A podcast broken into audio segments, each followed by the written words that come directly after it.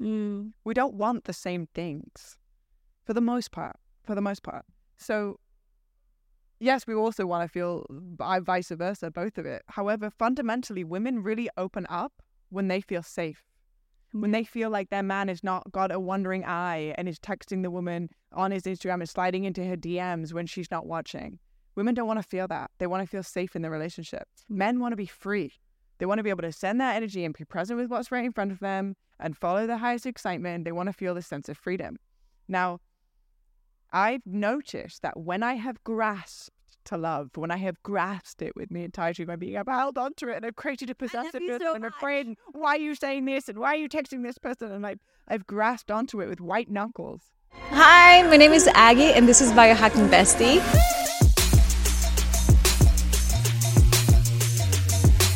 The one stop shop for a modern queen where you can find biohacking courses, self growth courses, and where you can find the most incredible community of women so you can hit all of your biohacking goals and beyond.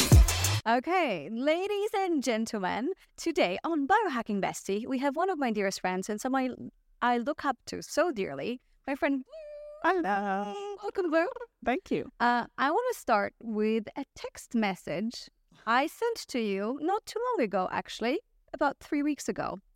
And it says, Blu, you know how much I love you, and I love how wise you are.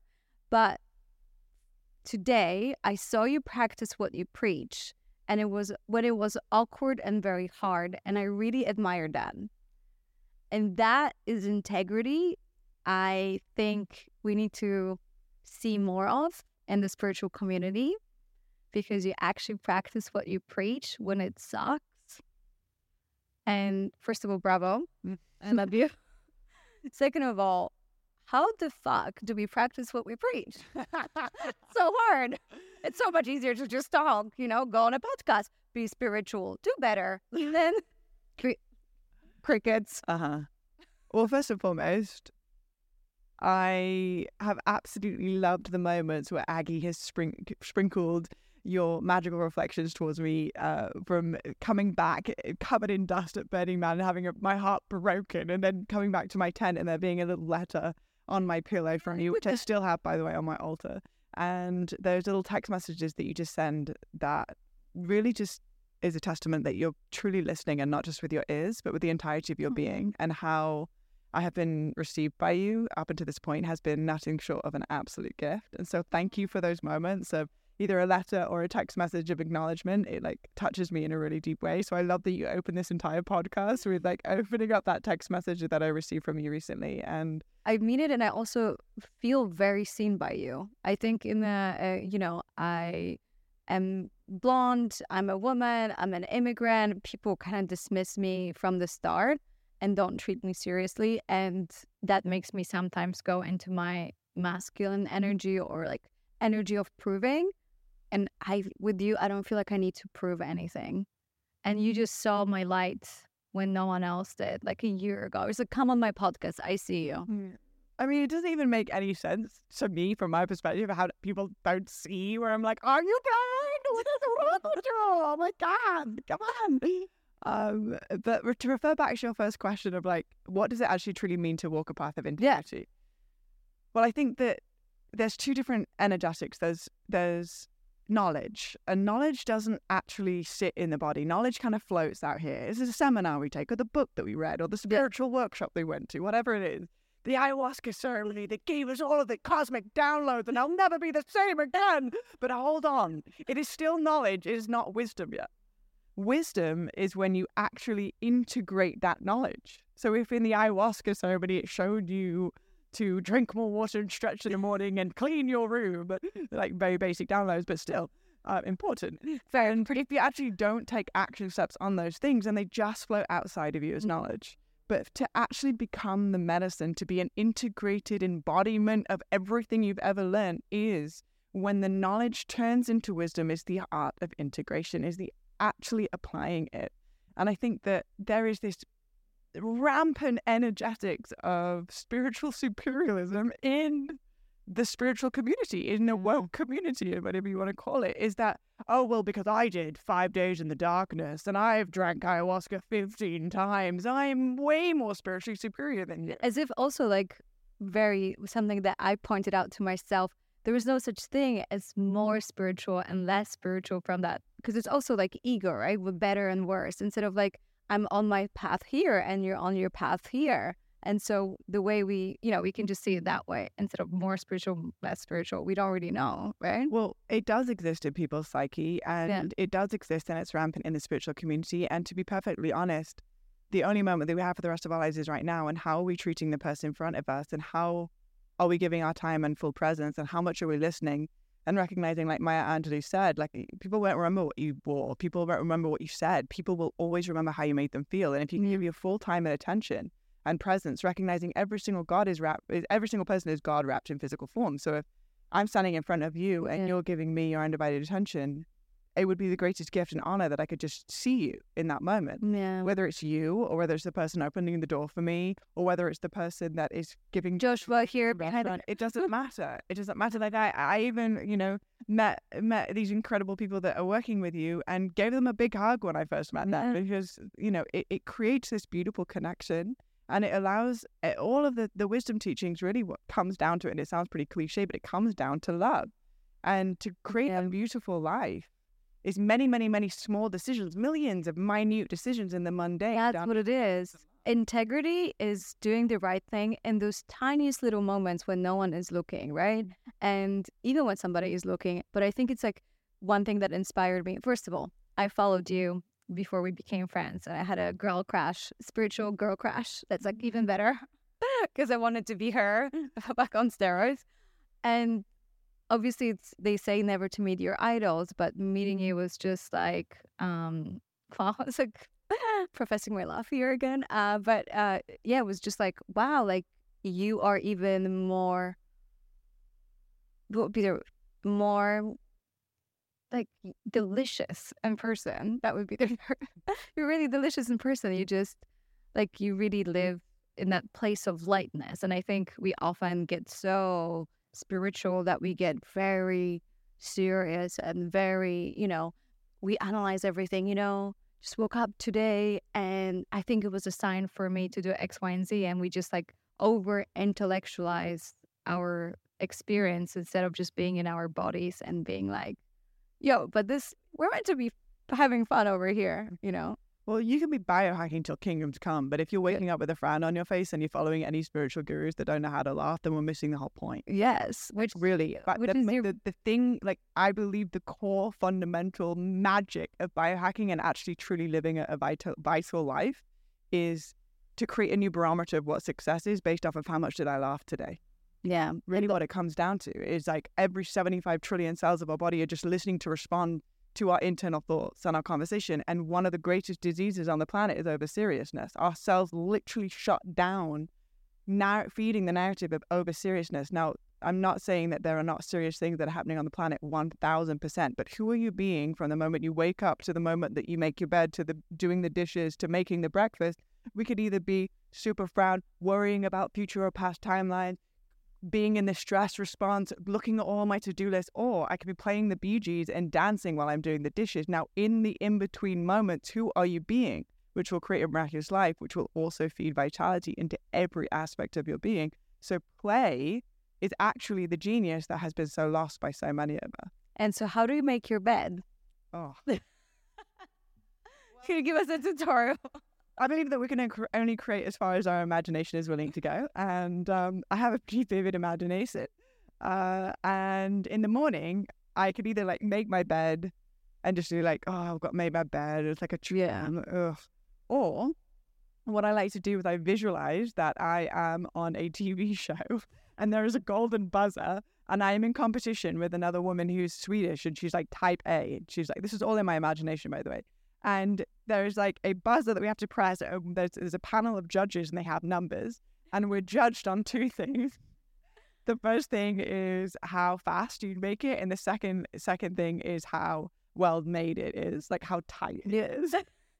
So I press this golden buzzer and I get into this like freak out mode that I'm I'm competing against this Swedish woman and I'm gonna make my bed meticulous and I'm running around, I'm sweating, I'm laughing, I'm tripping over things. And then right when I'm done, I hit the golden buzzer and then I wait for the panel of judges to tell me who won. I'd say 95% of the time I win. But um, But sometimes Lily is like, Sometimes Lily barks at me. I trip over something. I'm not on my A game, and the Swedish woman wins. But it's fine because I'm like, tomorrow I'll get you. So uh, ultimately, there's two different paths, right? I'm going to make my bed regardless. But who am I when I'm making my bed? I can be over worrying or, or be in that over seriousness, or I could actually bring it and the play and the game into it. It's just a mundane moment, but it's actually recognizing that always, consciously or unconsciously, we're manifesting. And we're manifesting based off of the universe doesn't give you what you want, the universe gives you who you are. boom, So if I'm going, like Jeff. Yeah. there's excitement around making my bed, well, the universe is going to give me more of who I am in that moment, which is things to be that excited. People have such a hard time understanding this. They say, I want great things. I want things to change. I really want a beautiful family and a beautiful house. Like, what the fuck? And they're like, nothing is happening. And so the the difference between saying you want things and being a vibrational match is a big difference. And what how would you explain very clearly? Because I feel like this is a big part of what I'm teaching because I need to learn this. Mhm. You know, you teach what you need to learn. So I'm like learning, okay, how do I truly become a vibrational match Mm-hmm. to all of my heart's desires, Mhm. right? And not stress the small stuff. I, I was having a friend a conversation with my friend Mia Magic the other day, and she was sitting down. She's like, "I've been looking for um for my new home, and I've been sending magic up to manifest it, and I've been doing rituals, and I put my altar out, and this home is just not showing up." And yet, while she was staying with me, like, I hope she doesn't mind me saying this, but like there, there's a slob nature to her, like not cleaning up her dishes, not cleaning up after herself, and kind of leaving little messes everywhere. And um, and so I reflected to her. I was like, well, Lakshmi can never visit a home where there's still dishes needing to be done. Lakshmi is the Hindu goddess of financial prosperity and abundance, and she will never visit a home if there's wilted flowers on the altar. We need to clean up our space. If you want to be a vibrational match to that that you're calling in, you must have to be a match. But there's no way that your dream home is going to find you when your house is a tip. When you're not actually making a bed and the dishes are piling up and there's so many things that I'm just avoiding, the avoidance means that you're what you want to create is avoiding you too. We have to come back to a Mhm. vibrational essence, not from we're constantly living in some sort of future timeline thinking, well, if I do this, this, and this, then I'll get what I want. No, we must be the essence of what it is that we want to create. So, for example, if you want to manifest your dream partner, be every single quality that you're calling in in a partner. Go create what it is that you want to go create. Go dress that makes you feel sexy and alive and empowered. Can we, can we zoom in that bra? Maybe my Prince Charming's watching this episode. Oh, sure, yeah. oh, hey, boy, I'm over here just dressing in my finest. Where you gonna find me? Uh, Little skin. Oh, I love what you're doing. They just covered yourself up, just like a see-through thing going Yeah, on. yeah, yeah. You don't know what's going on under here. Oh, hi. Okay, anyways, that's another subject. No, but it's really just. I think it's. Are oh, you're leaving? You're like, okay, bye. well, I'm going to take my hearing aids out because this is not driving me nuts. One second. It's so much nicer without them. I wear hearing aids. That's the fun fact. Like, You don't hear me. It's just okay, great. one of them was broken, so I'm like really off the center, and then the other one's really loud. So I just, I'm just gonna wing it. Okay, cool. Hi. Oh my god, so funny. Uh, okay, great. Um, Great. I'm like, where do I go from there? Uh, well, the importance of play. I think it's like I'm so guilty of not knowing how to play. Mm. Like I want to play, I want to have fun, but I, I have lost, and I mean, I've relearned. I'm still relearning, but Mhm. two years ago, I'm like, I have no time for this fucking play. I have a job to do and work. You guys go fucking play. Which is then when I would say you need to play twice as much. Exactly, Yeah. because I was just so angry at people that were having fun. Like, fuck these people. Mm-hmm. I- like, like who has time to play? Yeah. You should be working, right? And so that resentment was beautiful feedback for me that it really annoyed me when people got things easy. Well, why did they get it so easy? You're meant to be w- working really hard for Mhm. everything that you have. When I talk about play, I trigger the shit out of people online. Oh, I was sad because I'm a white presenting woman and it, it, it goes into, well, she's privileged.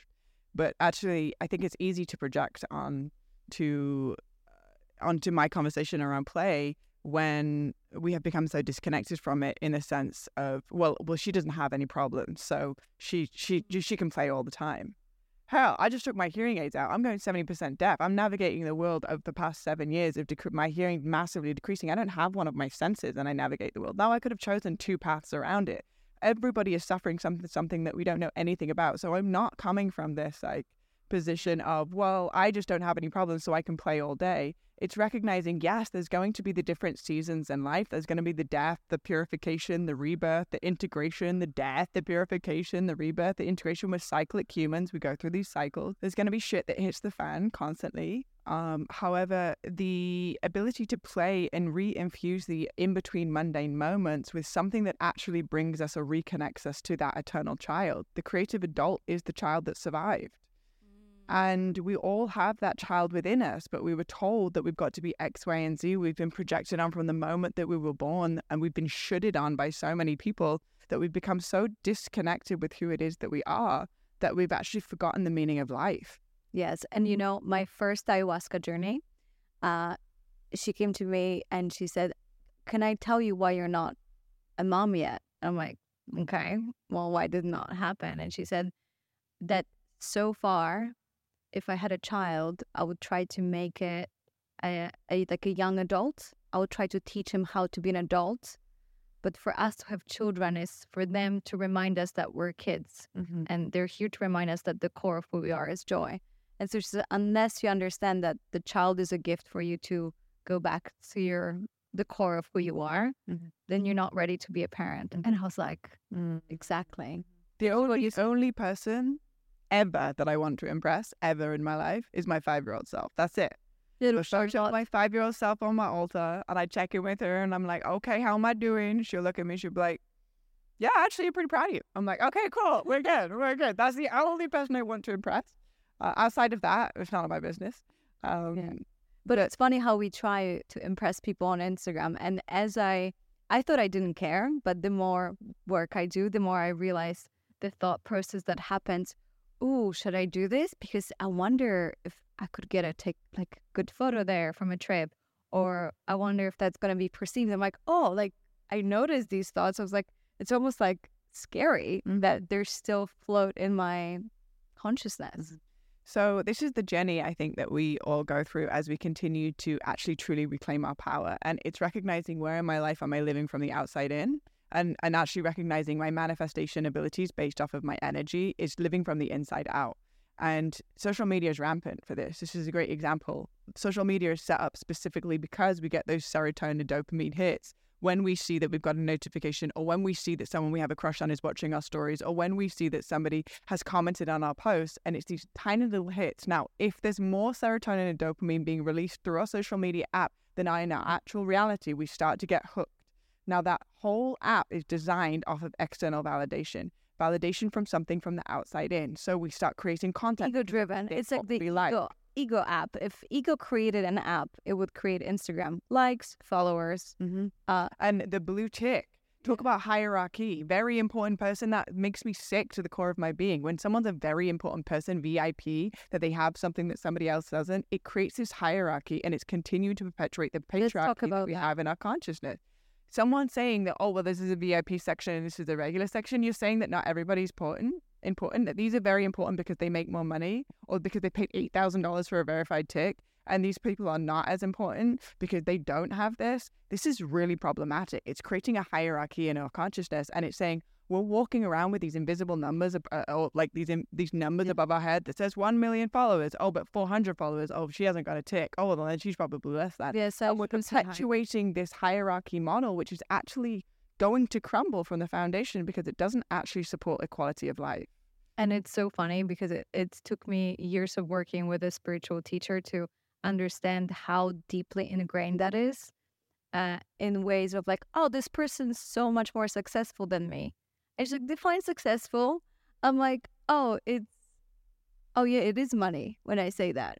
Mm-hmm. I was like, oh, because if I was using your example, like this person doesn't smile a lot or doesn't laugh, so clearly they're not successful. I don't care how much money they make; they're clearly not like connected to the source. So fuck that. Like I, that's not my definition of success. So it took me so much unlearning to understand. I don't care how many followers you have. Like, who are you? Are you happy? Are you like?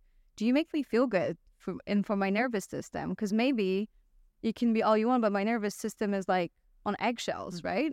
And to be a successful person, I believe, is to how relaxed does your nervous system feel in the presence of that individual. Yeah. I don't give a fuck how many followers you got online. When I meet you, how does my nervous system feel? That's literally what success is. How much did I laugh today? How can I support people to feel inspired in my presence, to believe in themselves in a little bit more? The real flex is how many people can we inspire to empower them into their most the most best version of themselves, the most liberated, unbridled, un like uh, un sort of I mean in uninhabited fully expressed side of themselves, that really is the biggest flex that's out there. And I've met so many people that had- have like this crazy following online, and then you meet them in person, it's like wah wah, right? It's like what would it look like to recognize that this person standing in front of me is like how how relaxed do I feel when I'm around them? How seen do I feel when I'm around them? How how much in service are they are to the people in the space? Hmm. Now, this to me is that irresistible magnetic frequency. So it's not about what you do, it's about who you be while you do it that creates the magnetism. And it's uh, what, you know, when people, I don't like this whole idea of beautiful or not beautiful, but what truly makes us beautiful, it's not that our eyes are even or proportional, whatever. It's, it has a lot to do with how, how much love you show yourself. So I believe like doing your hair or whatever it might be to you, just like, like you said about the house, it's tidying your house. So I think yes, I don't care about the looks in terms of like making myself beautiful to the standards, but I also want to make sure that I just clean myself up and I feel like that feminine and you know, I feel like, oh, I feel good. If you know, if I didn't wash my hair and showed up and, you know, in my PJs, I would probably feel like, oh, my home hasn't been taken care of. I'm not ready to step into the world to serve because I need to like fill my own cup, right? And understanding that is really important. Um and oh, I have so many questions for you. Uh next one would be how this is going to be a change of uh, subject but um i really would love your expertise and i think you are hands down the best person talk, walking the talk and that is the sister wound Say that again. sister wound Uh huh. and so i have felt that a lot of my like negative feedback so to say not to say hate often comes from polish women and it's really hurtful and i What women? polish Oh, probably. Polish women. Every time I have like a really, really mean comment, a Polish woman. And I feel like there's a part of me like we're all sisters as women, but especially if someone from my country, like it hurt, it, it really hurts extra deep. And so I don't want to create this story all all Polish women are terrible because that's not true. But I also feel like I might have a degree of sister wound that I am trying to heal because I don't often feel safe around a lot of women. And you are a living example of opposite. And I'm like, how? Well, first and foremost, um, the sister wound runs in pretty much every woman. It's really deep. It's an insidious wound, and Mhm. it creates this continuous separation between us and other women. Specifically, when you have a woman in her power, when you have a woman that's not afraid to express her truth, when you have a woman that's dancing and she's wearing this fabulous red dress and being hurled through the air by hunky men online, aka you um you when you when you have women that are truly in their fullest expression what it's going to do is it's going to trigger and highlight within other women where it is that they're not fully expressed. So when you pick up an orange and you squeeze it orange juice comes out when you Okay. squeeze somebody full of pain no but let me tell you why i'm going out here if you if you pick up someone full of pain and you squeeze them pain comes out right so It wasn't a cooking reference. I mean, it was, but yeah juice is better than than squeezing someone with pain. But um, what I'm trying to say here is that if the comments, the haters, the people that are pointing the finger, it says more about the person than it does about the person they're talking about. And they're just in pain. Hurt people hurt people. And the sister wound dates back like to the time between three and nine million women were executed for being a witch, aka having a relationship with nature, um, having a relationship with herbal medicines, having a relationship with energy or Reiki, or you know, communicating with the elements. Any of this, or witch, you're done. Intuition, witch. Yeah, hundred percent. But to not to make sure that you weren't executed and that your family stayed safe, the one way to to maintain that to be ha- to be to happen is to rat out your sister. So, well, no, no, don't get me. I'm not a witch, but she is, and I can prove it. Well, so, what's happened here is there's a deep sister wound that for me to survive, I have to rat you out. And there's also this deep belief inside of us that we will survive in this life if we find a man that's going to take care of us. He's going to provide for us. He's going to give us um, his money so that we can survive. So now I'm competing with my sisters to make sure I get the man. So there's a very, very deep wound of, well, with, with, a sister wound around the witch hunt, there's also our survival based off of the patriarchy that's constructed that turns us against each other because it's all competition. Mm-hmm. So now, even if it's not in this lifetime, what the only thing we came into this lifetime with was our memory from past lives and past experiences. So all of a sudden, now I'm in the presence of a powerful woman. A, that means I'm not going to survive. B, it means I may die because yeah. uh, because of this experience. So we go into fight or flight mode. Now, based off of you being the trigger and the fight or flight mode comes up, you're going to be the reason for my pain. So I'm going to come up with the worst thing I can think of to say to you because you're triggering this feeling that I may just die. And so I'm going to say the fucking worst stuff. Mm. And hopefully it penetrates. Now, once we actually see it from this perspective, we take the personal lens off of it uh, oh, because I did something, or maybe because she's right, maybe I should stop saying that, maybe I should be quiet. But actually recognizing, oh, that person actually needs even more love. And sometimes the people that need the most love have the weirdest ways of asking for it.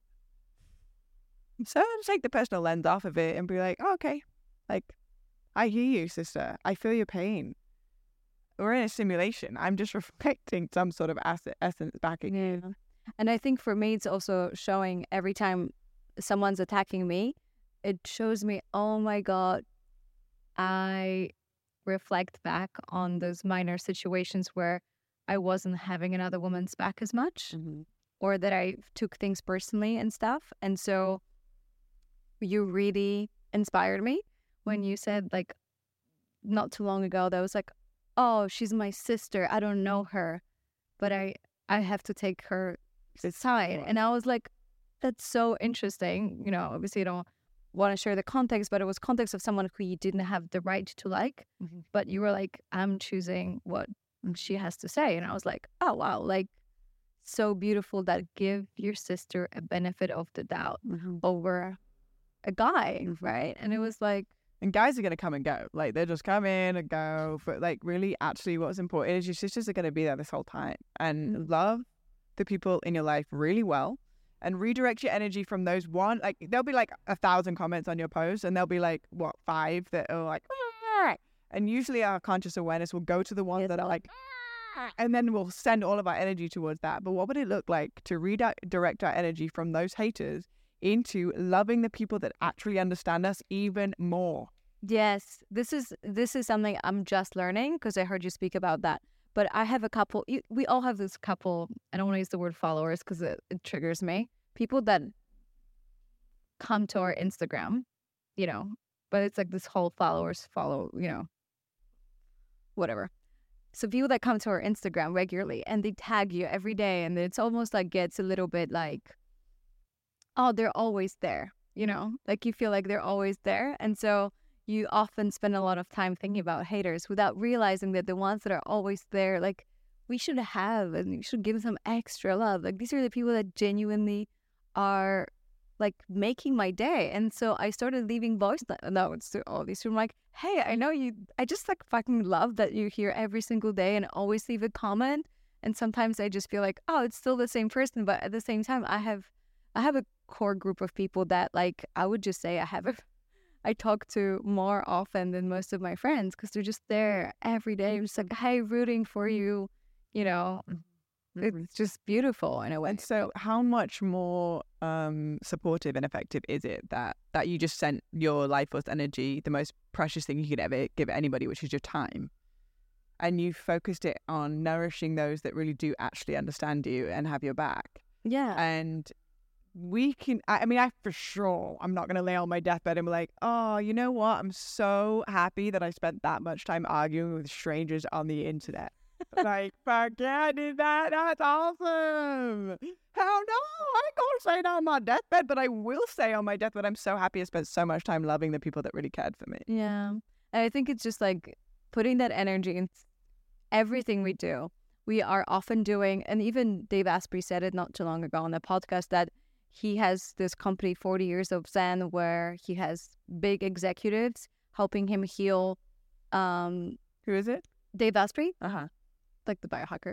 The guy you were really excited for to come on the podcast. I was just like trying to uh, confuse people. Uh, but the funny thing, he basically said that all these CEOs come to his company to rewire his brain because they're proving some, uh, like, they're proving their worth to bullies from a sixth grade and they're 40, 50 years old, right? Because we we somewhat feel like the proving, and I want you to talk about the energy of proving because it's like once I noticed that the energy behind anything I do changes the outcome, that means to me more than what I do. You know, am I doing the podcast because everyone's doing a podcast and I should have one right now, you know, because it's a cool thing to grow and whatever? Or do I feel like I want to have a conversation with you in front of my audience because I love these people and I love you. I want you to meet. It's almost like Mhm. you guys should meet, Mhm. you know? Mhm. And so, very different energy. My first podcast was a little bit like, oh, that's a cool thing to do, you know? Mhm. And then, so really adjusting that energy because I understand, like, oh, it really will change what the outcome of these things are. And the energy of proving is is depleting. And also, yes, when you're in LA, everyone and their mama got a podcast. But when actually I leave LA, not everybody has a podcast. And it is really just our little microclimate, but recognizing also that we've placed the narrative in the hands of those that have an agenda for so long that actually let's get a mic in front of the mouths of those that are speaking from the heart and as many as we possibly can. We have a lot of people to empower into their own greatness. And we can get as many people that are speaking from their heart's truth with the podcast as possible. Fair play. But some sort of belief in competition, like my podcast against your podcast or Andre's podcast or whatever, it's actually a complete dishonoring of the fact that we're all speaking on the same team here. We're all speaking on the revolution of actually uh, empowering people to love all aspects of their own nature. So I'm stoked that all my friends have got podcasts because Yeah. it means that there's, there's a message that's going out in the world that is actually a message of the heart, not the mind. Mm, beautiful. Would you be able to share that moment with you? Because I, I think back of the moments where I've just moved to LA. I was ready to like step into my power. My environment didn't reflect that. I would go to the gym, listen to YouTube videos of Tony Robbins. You know, that was really motivating back in the day. And just dreaming that one day I will be able to have a deep conversation with a friend that I know not just listening to wise people on the internet or reading books, you know? And so I'm wondering, can you remember that transition moment for you when you were at that point where you knew you're capable of more, you're ready to attract all of these beautiful people, but your environment wasn't reflecting that and you mm-hmm. needed to, mm-hmm. you know, read mm-hmm. books or listen or whatever? Um, it takes time. This is not something that's a season. This is a life's work. And a life's work is a path of devotion to always choosing your higher self, or they're always choosing that that enriches you, or at least have the discernment of what the difference. Um, and I think that if you want to see what's going on internally with somebody, then look at the external reality, look at their relationship, look at their living environment. Like, I'm not saying how nice the living environment is, but how clean and, and present it is with whatever it is that you have. Um, and I think that over time, well, first and foremost, you know, we can sit in a goddess circle and be like, I'm calling in my higher self and I'm going to burn away all that's not serving and I'm going to write it down and put it into the fire of transmutation and it's going to go cut the cord. into the next and I'm going to be in my power. It's like, hold on. First and foremost, everything that's not in vibrational alignment with that version of yourself has to fall. Anyways, Otherwise, you have no room to actually align yourself with what you want to create. So the relationships that are not serving, the um, the way that you speak to yourself, uh, the way where you live, like all of these things start being put in jeopardy when you make a declaration of being like, "I'll do whatever it takes to stand in my power." Are you sure you'll do whatever it takes? Because the journey of spiritual or the spiritual path of self awareness is not up; it's down, in, and then up. So we've got to face off with all parts of ourselves that's not in vibrational alignment with the version that we said that we are. And so when I'm doing, you know, new moon gatherings with my sisters, and we have this big fire, and we're placing into the fire that that we're releasing, we've got the drum, and we're singing songs, and we're under the full moon, and we're really in that ritual magic. We put a massive disclaimer that what you have just written on that piece of paper that you we, we create a tunnel of all the women and all the women uh, are bearing witness to the woman that walked down the tunnel and to the fire, and we're bang, we're playing the drum, and the full moon's right above us, and we say, "Be mindful that what you are about to release will start to leave your life, and all that is not actually serving you is going to start crumbling." And this can be very discombobulating. This can be very painful because we have attachments to those relationships. We have attachment to those people. We have attachment to that home. We have an attachment to that identity that has been constructed since the moment we were born. However, when it does actually start to fall away, we have accountability, we have sisterhood, we have a loving environment that supports with those emotions to be present, so that then I the recalibration happens. Then, then you actually do start to step into your power. So it's a journey. It's a life's work, not a season. And it's so funny. I got uncomfortable when you started talking about it because, hey, I've seen you do it, you know, moving places, like really just saying goodbye to to people in your life that didn't serve you. I've been there too. Like we've all been there, right? And it's just, it's really, really, really hard because it's, again, another thing you, uh, I remember you told me is about there. I asked, we had this game back in the day. We had this game. It was called Win the Game. And I brought it to Blu. And the question in that game was that I created there are two kinds of people in this world. What do you think are they? And I ask you this question. Mhm. And you, do you remember what you said? What was it? Two kinds of people in this uh, on this planet. What are they? 200 people on this planet. Two kinds of people. There are two kinds Oh, of the people. two kind of people on this planet. Do you remember what you said? No. You said the the victors and the victims. Oh, yeah. The creators and the victims. Yeah. Yeah. And then so creators and the victims. And I was like, fuck yeah. And I think it's really, you have to be somewhat like brutally honest. It's like, is this person in their victim mentality? They are. And it's, that's the one thing that makes it really, really hard for me to stay in those friendships. 'Cause I'm like, I can forgive everything, but if you're so committed to your victim mentality, it's really hard to build friendships and you have to call people out and if and say, please call me out. Like I don't want to live in victimhood, right? Like I want to be the creator of my reality. So I want you to talk a little bit about that because I think it's it broke a lot of like friendships for me, Mhm. uh, in a way. And yeah, just tell me. There are two kinds of people on the planet. Yeah, there's the, uh, creator consciousness and victim consciousness. And some of the people that have achieved the greatest things that are so deeply inspiring have had the most challenging upbringing, like really painful experiences, things I would never wish upon anybody. And yet, what they chose to do with it is they said, I am not going to be the victim of this. I'm going to create something beautiful from this. And recognizing our greatest challenge is also our greatest gift. Always, every single time. I can't hear, but I hear more the most. Like I don't physically hear what is all the words necessarily, but I feel with the entirety of my being dimensions that are so far beyond just the just the words. It's not funny that we love the hero story in everybody else. We love the vulnerability. I love your story of hearing. But if someone said, Do you want it? I'm like, Oh no, I don't I don't. Mhm. Right? Isn't that funny? Well, say that again. Sorry, I didn't quite hear, which is all right. um, we love vulnerability in other people. Mhm. And I love your story and how you overcome and everything that I believe I love about you came from you, your attitude to your hearing sickness. But yet I wouldn't want that myself. Like it's so funny how we are very selective. We think that we want the growth, but we just want like the e- we want to grow through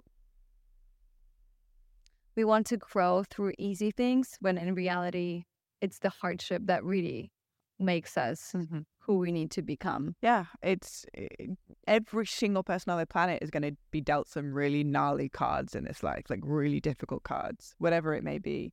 And everybody's going through something and suffering through something that you know nothing about. Everybody. And so really and it's the does- biggest gift. Like instead of thinking like, oh no, can't believe it's happening to me. Why am I not this? Instead of like, what if that very thing that you actually fucking hate in your life, whether it's like, you know, not being able to hear, not being able to get a job, not uh, being able to leave the country, whatever it is, it's your greatest gift. Can you use it to your advantage? right? Because everything has two sides of the same coin. Everything's on a vibrational scale. It's a spectrum. So there's the shadow, there's the gift, and then there's the enlightened aspect. Yes, The and that- talks about it in the Gene Keys. Shout out Richard Rudd.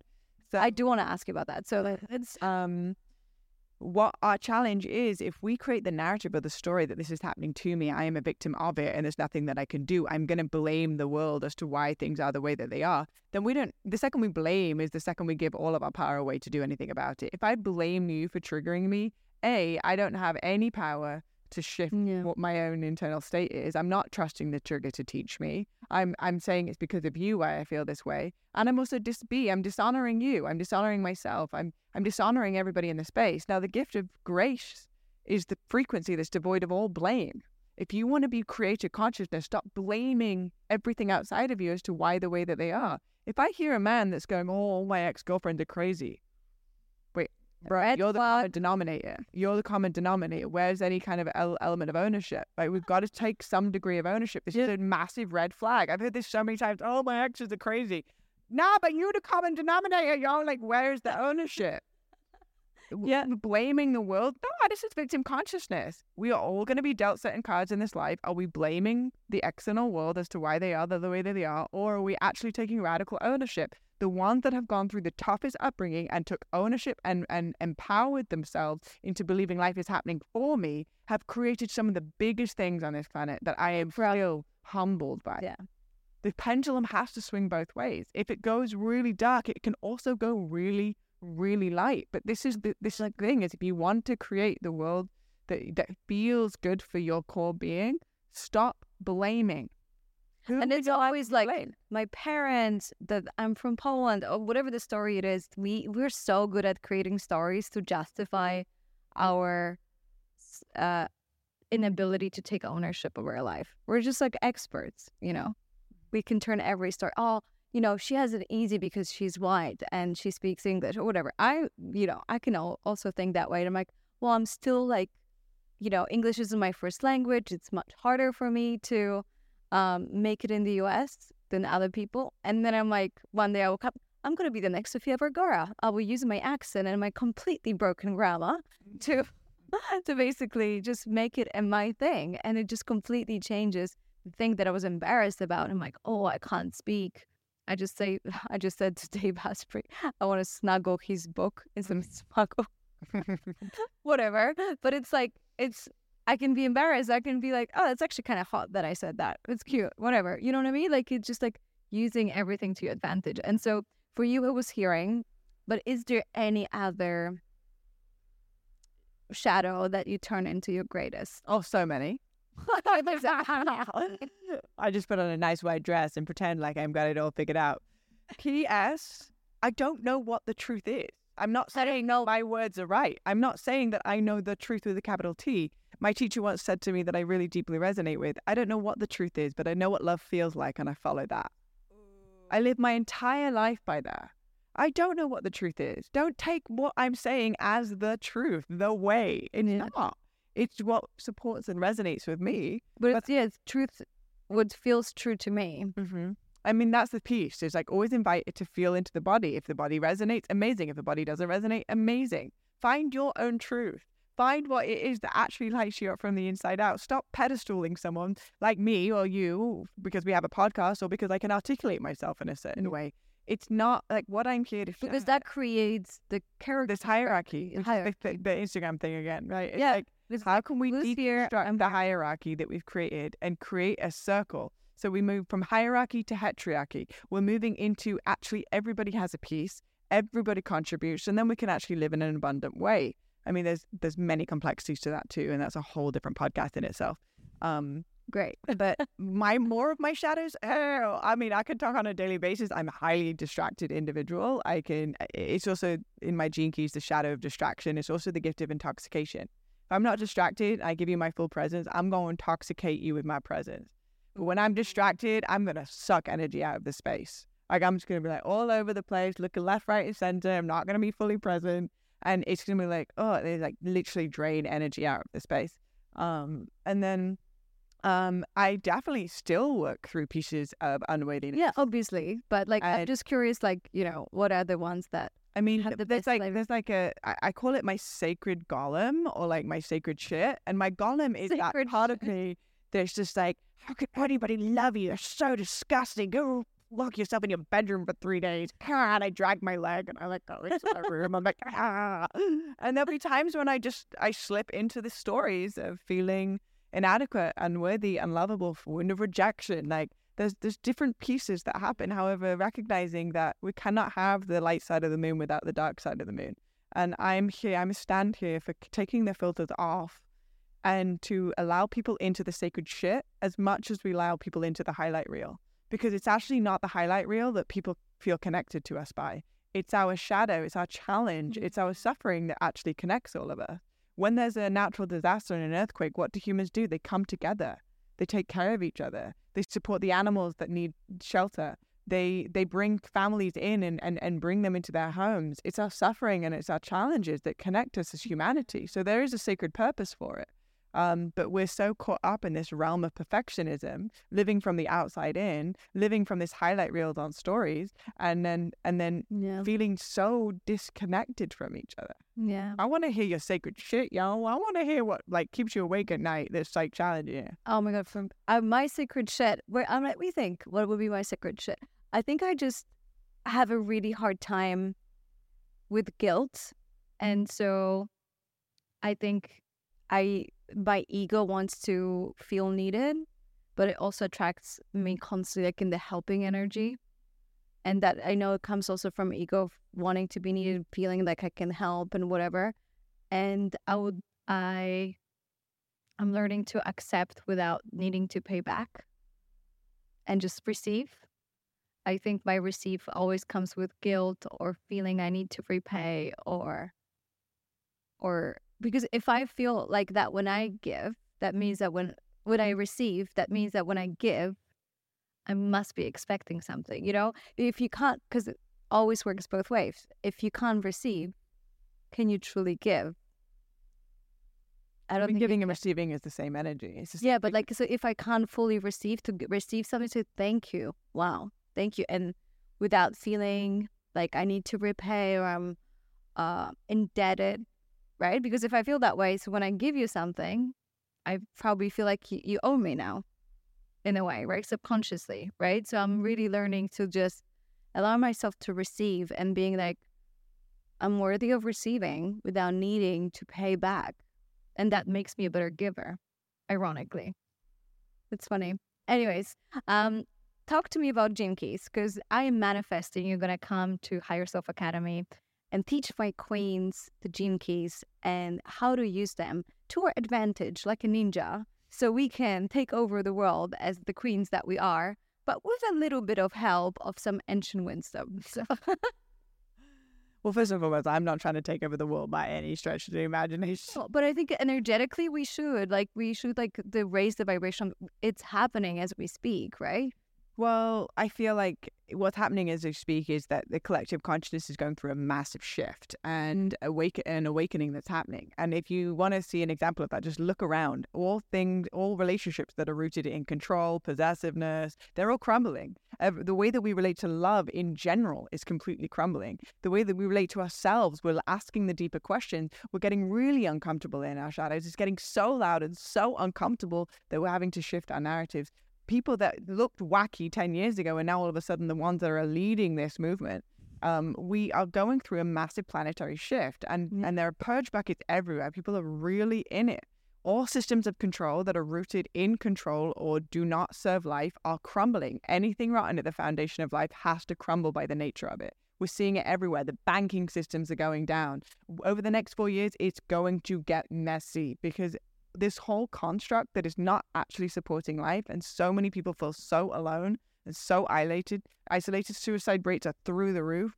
People are not actually happy for the most part. So the way that the systems are set up is not supporting life and it's Yeah, going to crumble. and it's and it like I mm-hmm. always like to think the suicide, the connection between suicide and the way the people don't want to live in this environment, right? So it feels like they feel like the only way through is death, but the death is not to them; it's death to the system mm-hmm. and the you know the inside energy that they're ready to let go to step into something. I mean, the death is the part of them Yeah. that relies on their identity on the system. Yeah, Like people's identities are so wrapped up with the system that anybody that kind of points left as opposed to right, they get like ostracized by the same society that is suffering from the system that created it. So yeah.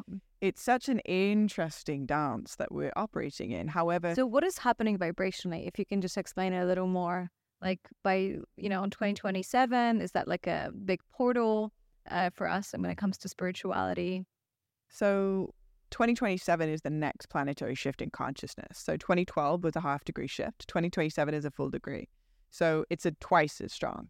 And um, the shift in consciousness is is that we're evolving as species. We've come from I mean, we had really barbaric past. Like I was thinking about like the journey with Henry VIII, and he didn't like his wives, and he was like, I don't want to be married to her anymore. Yeah, take her head off. Literally, like imagine Aggie and Jacob, and Jacob was like, you know what, I'm actually not vibing this relationship anymore. Aggie, I'm gonna chop your head off, and everyone else was like, "Ah, yeah, he's a king. It's like, wait, humans did that that not that long ago. So we are evolving, even though it's easy to look around and be like, what are we doing? Humans are so dumb, jeez. But like, actually, if you look at the history of mankind, My head is are still here. And huh? My head is still here. Yeah, you, I mean, your head is still here. Jacob's still in space. We're good. Everything's good. We're not cheering. It's vibrating. And yeah. also- Okay, cool. Yeah, we're done. Uh, But to be fair, it's also super weird for people that oh my ex is here or like my other ex was here earlier to set it up, and it's like oh so weird. Exes should be hating on each other. well, that's that's super Oh. last year. That's so 1990. Yo, come on, we're evolving with time. 2022. It's not true love unless it lasts forever. It doesn't matter what container it's in. It doesn't matter what container it's in. Y'all love each other. You love each other so much that you're actually willing to set each other free from the grasp of your expectations on each other so that you can Mhm. actually live into a timeless, always evolving state of true freedom. And that's what it means to love each other. And so this is this is an essence of a new paradigm of loving. I don't believe it's true love if y'all break up and then all of a sudden you tell all your friends about how awful they are and you hate on them through subliminal messages on Instagram and you're reposting that thing and hopefully he's going to see it or maybe his friends will see it or maybe I'll just block you so you're never going to see it. Oh, this is drama around some sort of binary experience that someone's right and someone's wrong is so problematic. It's mm. perception and perception and recognizing what would it look like actually to just respect your perspective even if it's not similar to mine and i let you go because that's what love would do like this is it we Yeah, love is freedom, right? It's not a cage, right? Like you can love Lily and put her in a cage, or it can be like, go run, you know? And that's exactly what I'm doing to Jacob. Go run. Like I don't want to keep you in a cage, mm-hmm. but you also are, you know, some of the things that aren't mm-hmm. honoring what I need, Mhm. you know? Mm-hmm. Like that i mean i definitely wouldn't be like go run downtown la off you go. Um but i hear what you're saying. Yes 100% i think that like for example if i'm i'm going to use this because it's just an inanimate object that's sitting here. Um old paradigm of love. I'm just grasping it. I'm holding it so tight. New paradigm of love. I'm holding this but i'm holding it with an open palm.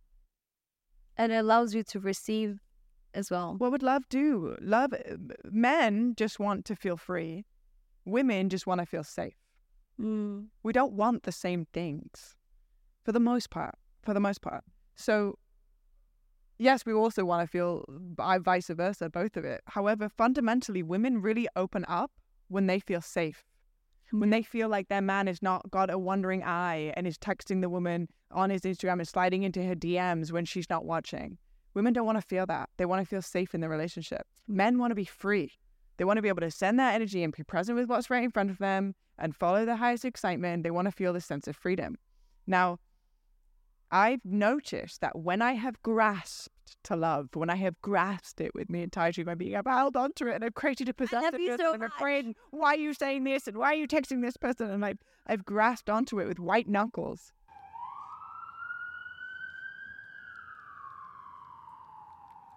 Everybody dance now. Bling, bling, bling. Okay. Um, Okay. But- oh, someone's dying. the world is literally dissolving around us. Uh, here comes the new paradigm. you were just saying that, like, when you love somebody, you were like, oh my Mhm. God. yeah. So I've realized that when I when I love somebody so much and I'm so afraid of losing them and it's coming from a deep seated unworthiness slash fear of rejection that is a deep core wound that didn't even start with them, I'm gonna grab onto that relationship. I'm gonna hold onto it tight. I'm gonna infuse control. Now, if you were to look at a beautiful flower out in nature and you're like, oh my God, it's so beautiful. I love it so much. I'm to pick it and take it home. Well, within a few hours, that flower is going to die and it's going to cease to be what made you found it so beautiful in the first place. And this is some sort of very distorted perspective that when we enter into a relationship with somebody else, that we own them. It is impossible to own another being. This person is being given to you as a gift to highlight parts of your unconscious self so that you can actually be in the ulti- ultimate dojo of growth that exists, which is relationships.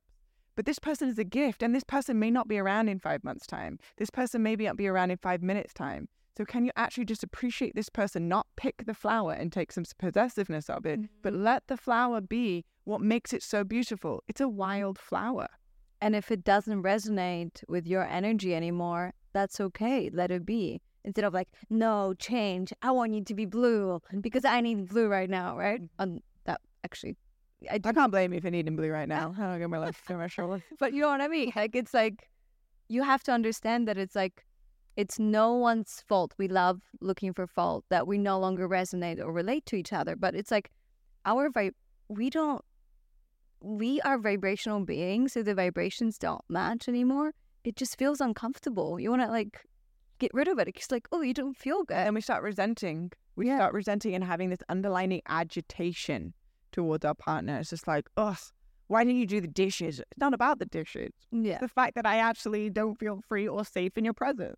It's not to do with the dishes, but the dishes is going to be the straw that breaks the camel's back. And all of a sudden we pop off and we get super frustrated by the other person. Yeah, and you go to a therapy and it's like, hey, so next time, could you please do the dishes? And you see, it doesn't fucking work because it was never about the dishes. It was about, hey, I don't feel safe. And we also have put a lot of, we're going through different paths and there's no like breakup per se. It's just like our paths have taken a different route.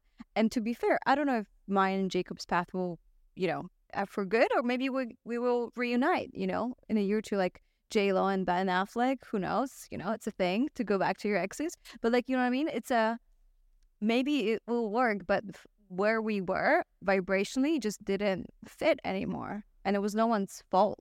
And like the moment I started like projecting the fault on somebody, it's just made me upset and angry. And and when I realized I'm like, oh, he's just being him, and I'm being me, and that these two energies don't resonate anymore. I'm like, okay, it, I'm sad, and it fucking sucks, but I mean, yeah, there's a mourning, right? Well, once there, it was there, there's no longer there anymore. There's a mourning of that position within our lives. And I think that that's really important that we feel that, that we feel the sadness, the grief, the mourning, the missing, the moments of like, oh my gosh, because grief goes in waves. It just hits us out of nowhere. It's like, mm. oh, I'm crying and I'm feeling this emotion and it's presenting itself and it's coming up for me.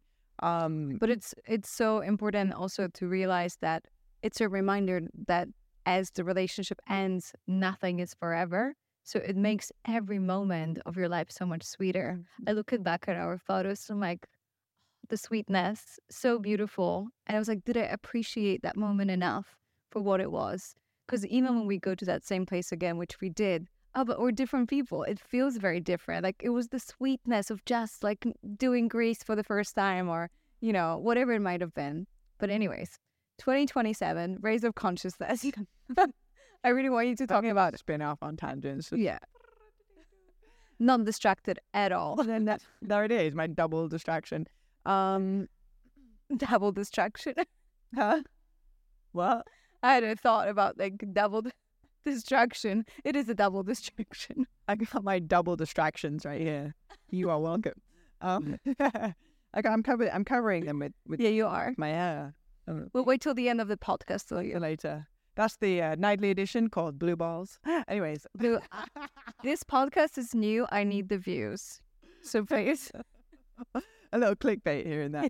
We're doing all right. I'm covering them. You're good. okay, now you got me paranoid. All right. Um. Yeah, so the Gene Keys is a technology created by a man named Richard Rudd. He is our modern day Merlin. He is a next level wizard, like straight up wizard. And he, uh, it talks about the shift in consciousness in 2012, and then the next shift in consciousness is 2027. And it's talking about how systems of control are going to crumble and are already crumbling. We're seeing it left, right, and center. Um, we've just got to open our eyes and see what's going on, on that side. Just see that all of these things that are just not working are crumbling. Um, and I have actually um, I have an event in May which I Yeah. invited you to, um, which is going to be a conversation between Richard Rudd and Zach Bush. Um, Richard Rudd being the Merlin of prophecies and um, the stars and the I Ching and ancient civilizations and deep hermetic wisdom, and combining his wisdom and his knowledge with Zach Bush, who is the a leading doctor in biodynamic farming, the microbiome of our gut. Uh, Yeah. He changed my life as a biohacker. yeah, he's he's one of the most sensa- sensational people I've met, and placing these two people together is going to be a revolutionary conversation around what it is that we can actually do. So I'm going to be hosting it. Yeah, welcome. Yeah. Um, uh, what we can actually do to uh, come together because this is the time now. It's like the lone wolf is not going to work. It just doesn't work in this this this shift that we're moving into. We've got to take care of the people that we love. We've got to take care of the people that we're around. And we've got to come together and put bring our heads together and our resources together to actually Mm. you know, start living off the land and stop relying so deeply on the system and um, honoring the earth and not just taking from her. Um, and so it's an important conversation that is being had. But if you if you just want to feel into what is really happening, just look around. Yeah. Just you see it everywhere, and it's also really beautiful because there's some really important conversations being had by people that are really, really living heart centered. You know, Zach Zach Bush is is a revolutionary man of our time, and he is he's he's his voice is getting out more and more. The world is ready for the message. The world is ready for empowerment, and everybody that has a piece of the puzzle that is actually going to shift the collective consciousness are coming out of the woodwork.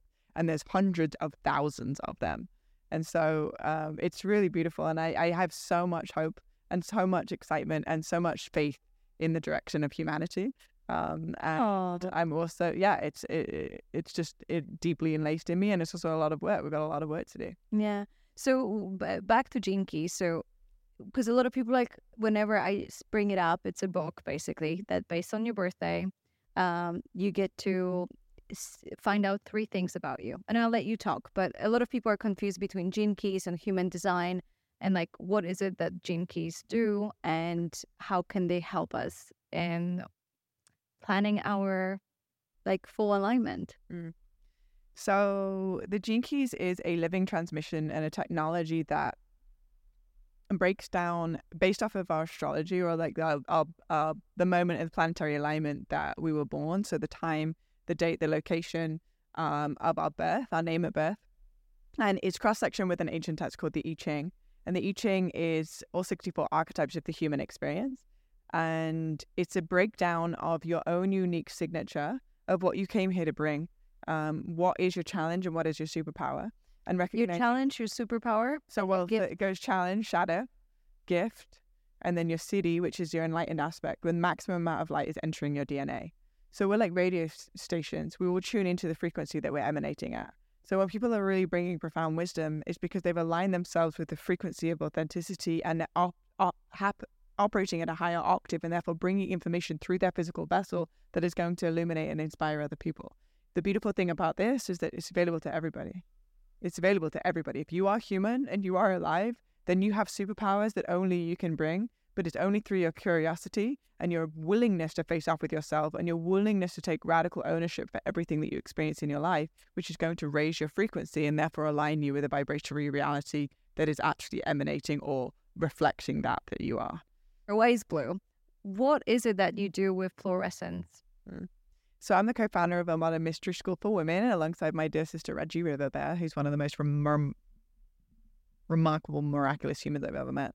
And we have decided to create a space where everything that has ever supported us in the evolution of our consciousness is action packed with that. So we call it creating a life of absolute magic, and it is erecting the um, the pillars of the temple. So the pillars being for us, it's the gene key wisdom, and it's unlocking your own hologenetic profile based off of the moment you were born um, and your DNA. Uh, it is understanding our relationship with money and shifting our relationship with it so it's from a scarcity trauma traumatized place into actually aligning ourselves with abundance it's learning to work with the elements and how to actually create an, a, an altar that is a portal space, not just a place where you put your sparkly items and sit there and go, now what? But actually learning how to work with an altar in the sense of you are opening a portal, a telephone box to the higher self, a telephone box to that that cannot be named, God, that that sits behind the sun. Um, and we'd go on a journey of 40 days of devotion. So we activate the devotional path altogether we work with um, learning the shift between performance and prayer and how to actually create art from a place of prayer, not performance. So we open ourselves up as what we call the hollow bone to allow uh, music to start flowing through us, poetry, spoken word, writings, um, and aligning ourselves as the creatrix that lies within all of us is just dormant, waiting to be accessed. Um, we also have, for this specific round, we have uh, the divine masculine showing up as incredible teachers and guides for us. So we have Richard Rudd, the founder of the Keys, Zach Bush, and Matias De Stefano, who has two shows on Gaia, and he is a remarkable human.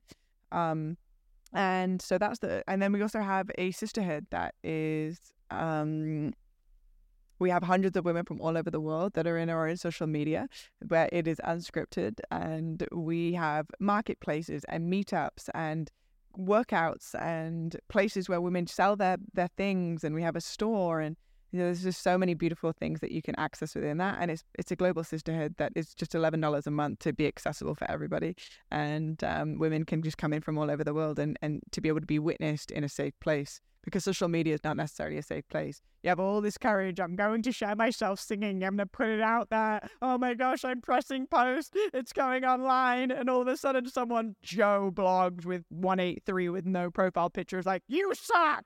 And you're like, Oh my God, you're right. I suck. Oh my God, take it down. Burn my house. I'm leaving. this is essentially kind of social media. People would appreciate my vulnerability. I'm going to open my heart and share my breakup oh my god, I never liked you anyways. Oh, Jacob's single now. I'm gonna DM him. It's like, why not? I get the ladies are coming. Talk about sister wound right there. That's hilarious. Someone said that. Yeah. Someone said, "Oh, he's single now. I'm gonna yeah. claim him." Yeah. I DM him, but yeah. They DM'd him. I don't know. Your DM.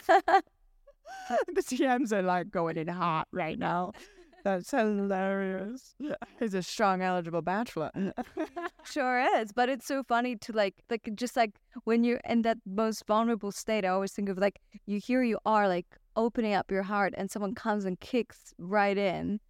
It's like Fuck, really? So that's the so that's not what Florescence is. Exactly. So it's for women, um, specifically designed for women. And now it's not about saying that no eligible men. The, yeah, there's nothing about it towards men. But really, what I believe is that um, when an empowered woman actually is in the presence of a man, she creates the incubator to turn him into a king. And so we need as many empowered women as possible so that they can actually be the wind in the sails of the men that are actually going from a prince to a king in their presence. Beautiful. Yeah. If you can give me an advice of how I can switch between my masculine energy that is bringing me places and allowing me to build my kingdom, because in a way that it, it is kingdom what I'm building. Uh, what would you say? What was like your trick to be in my ma- healthy masculine and being able to switch to my feminine? So there's two lobes of the brain. There's the left and the right lobes. There's the masculine and the feminine lobe within our within our brain. So when we say masculine or feminine, it's not about man or woman. It's about recognizing there's two different energies that run through us based off of the different lobes in our brain. The awakened state is actually the pineal gland that sits right in the middle of both. The the place that we are most aligned and most empowered is actually this androgynous nature that is a beautiful balance between our masculine and our feminine. I've shown up wearing a beautiful dress and I've got my head down mm. and I like float around. I made a, a video of myself on Instagram earlier of me twirling around in slow mo and it's all like just feminine. But when I deliver a message, I deliver a message. When I build a business, I build a Yeah, same. And I love it. I don't want to like give it up. And there was a part of me that was this movement of like stay in your feminine. I'm like, but I like my healthy masculine. It allows me to like yeah, get my message out the, the the future is not feminine. The future is not female. The future is integrated. What would it look like if oh. we actually just integrated both aspects of ourselves, and specifically also within men, of like men reconnecting to their feminine and not meaning that oh that's well gay like in England like that like men, men would say like what are you saying right now like what are you even saying like it's actually a man that is in touch with his emotions and in touch with his creativity and in touch with his empathy makes him to be a stronger man actually. That's so true. There is a weakness when we suppress our emotions. And of course there's no blame on any of the any of that because how many times have men heard well man up don't be a pussy. Like all of this stuff that's been told since we were kids men don't show their emotion. This is very problematic. This is very damaging we need to have we cannot get enough safe spaces for people to feel. To just be okay in feeling what it is that they need to feel. Men's work is so important. Brothers coming together and supporting each other and allowing them to break down allowing them to feel allowing them to be held. Also for women we can't get enough safe spaces for women to feel their rage to feel their anger to go through a swamping session where they just let it all out. All the years of suppression, not just from them, but their mother and their mother's mother and their grandmother and their full matriarchal line. It ends with us and it ends with those that are willing to feel. Men and women and anyone anyone else, no matter what you identify as. Feeling is the way to receive clarity around who it is that we are and what our next action steps are. And Peter Crone said to me once, our vibratory state is our contribution to the collective. So, how we actually operate based off of our vibration in every moment is the contribution to the collective. And when we end the wars within our own mind, we will end the wars on this. Planet. Amen. And so I think, like I said, I love being in my masculine, but I, the the art is to switch fast enough. Like I if I'm building my empire and I'm my masculine, I want to go home and be my feminine like that. And sometimes I'm like my head is still like processing. And so changing that state through you know, a bath, uh an altar like smell, you know, and like basically cleansing that energy. And I know you talk a lot about cleansing energy, so I just want you to for you to say that because I think it's really mm-hmm. important when we switch between those energies and kind of like leave the masculine behind and letting ourselves be mm-hmm. feminine. So there's something that I like to live by that is uh, my new mantra is in the past because of the nature of my work I've been projected the title or the archetype of a witch. And I don't identify with that archetype. That's not the archetype that I fully like lock in. Nothing against it, but also just it's not like my piece. However, I do resonate with I am that which is needed. And this is the art of the shapeshifter. This is to be that which is needed in every moment. Sometimes more masculine energy is that which is needed. When I'm having a tough call with the IRS and they're trying to get me because they audited me, this literally happened three days ago. And and I'm like, well, actually, these are the facts. This is the structure. This is when I did this. This is what's needed in this moment is my masculine energy right? But then that which is needed later is a sister is crying right in front of me and i don't i don't need to give her feedback. I don't need to fix her. She just wants a safe space to feel. Well now that which is needed is my feminine energy. An hour before i go to bed after i've been hustling all day working on my laptop giving all the calls being on the podcast doing all the things that which is needed so that my nervous system can rest so that i can get a good eight hours sleep so i can be present for my day next uh, the, the, the day that's coming well is my feminine energy so i'll bring the lights down low and i'll i'll sing some mantras or i'll sit with my shruti box and i'll sing or i'll i'll do some um some uh, mantras with with my prayer beads. I'll, I'll put some incense down and I'll run a bath and I'll stretch and I'll rub my, myself with lotion and because that is that which is needed. So this is what it means to listen to that which is needed and not listen with your ears, but listen with your body. Wow. That's so beautiful. Blu, I love you. Where can people find you? Well, my first instinct, and I got uh, inspiration from Zach Bush on this one, but where people can find me is just take close your eyes and just feel into your heart, and that's where you'll probably find me. I'll be operating in your heart space. Uh, but outside of that, I uh, you can find me on Instagram. Um, I'm pretty active on there at BLU of Earth. Um, I'm also a host of a podcast. We're now season three. It's fully rocking. It's really doing very well. I've got some remarkable guests. So that's the Deja Blu podcast. Um, we're almost 100 episodes in now. Um, and uh, all of my website, bluofearth.com. Um, and yeah, and florescence.earth. That's the Yeah. Modern Mystery School. for. Perfect. Thank you so much, Blu.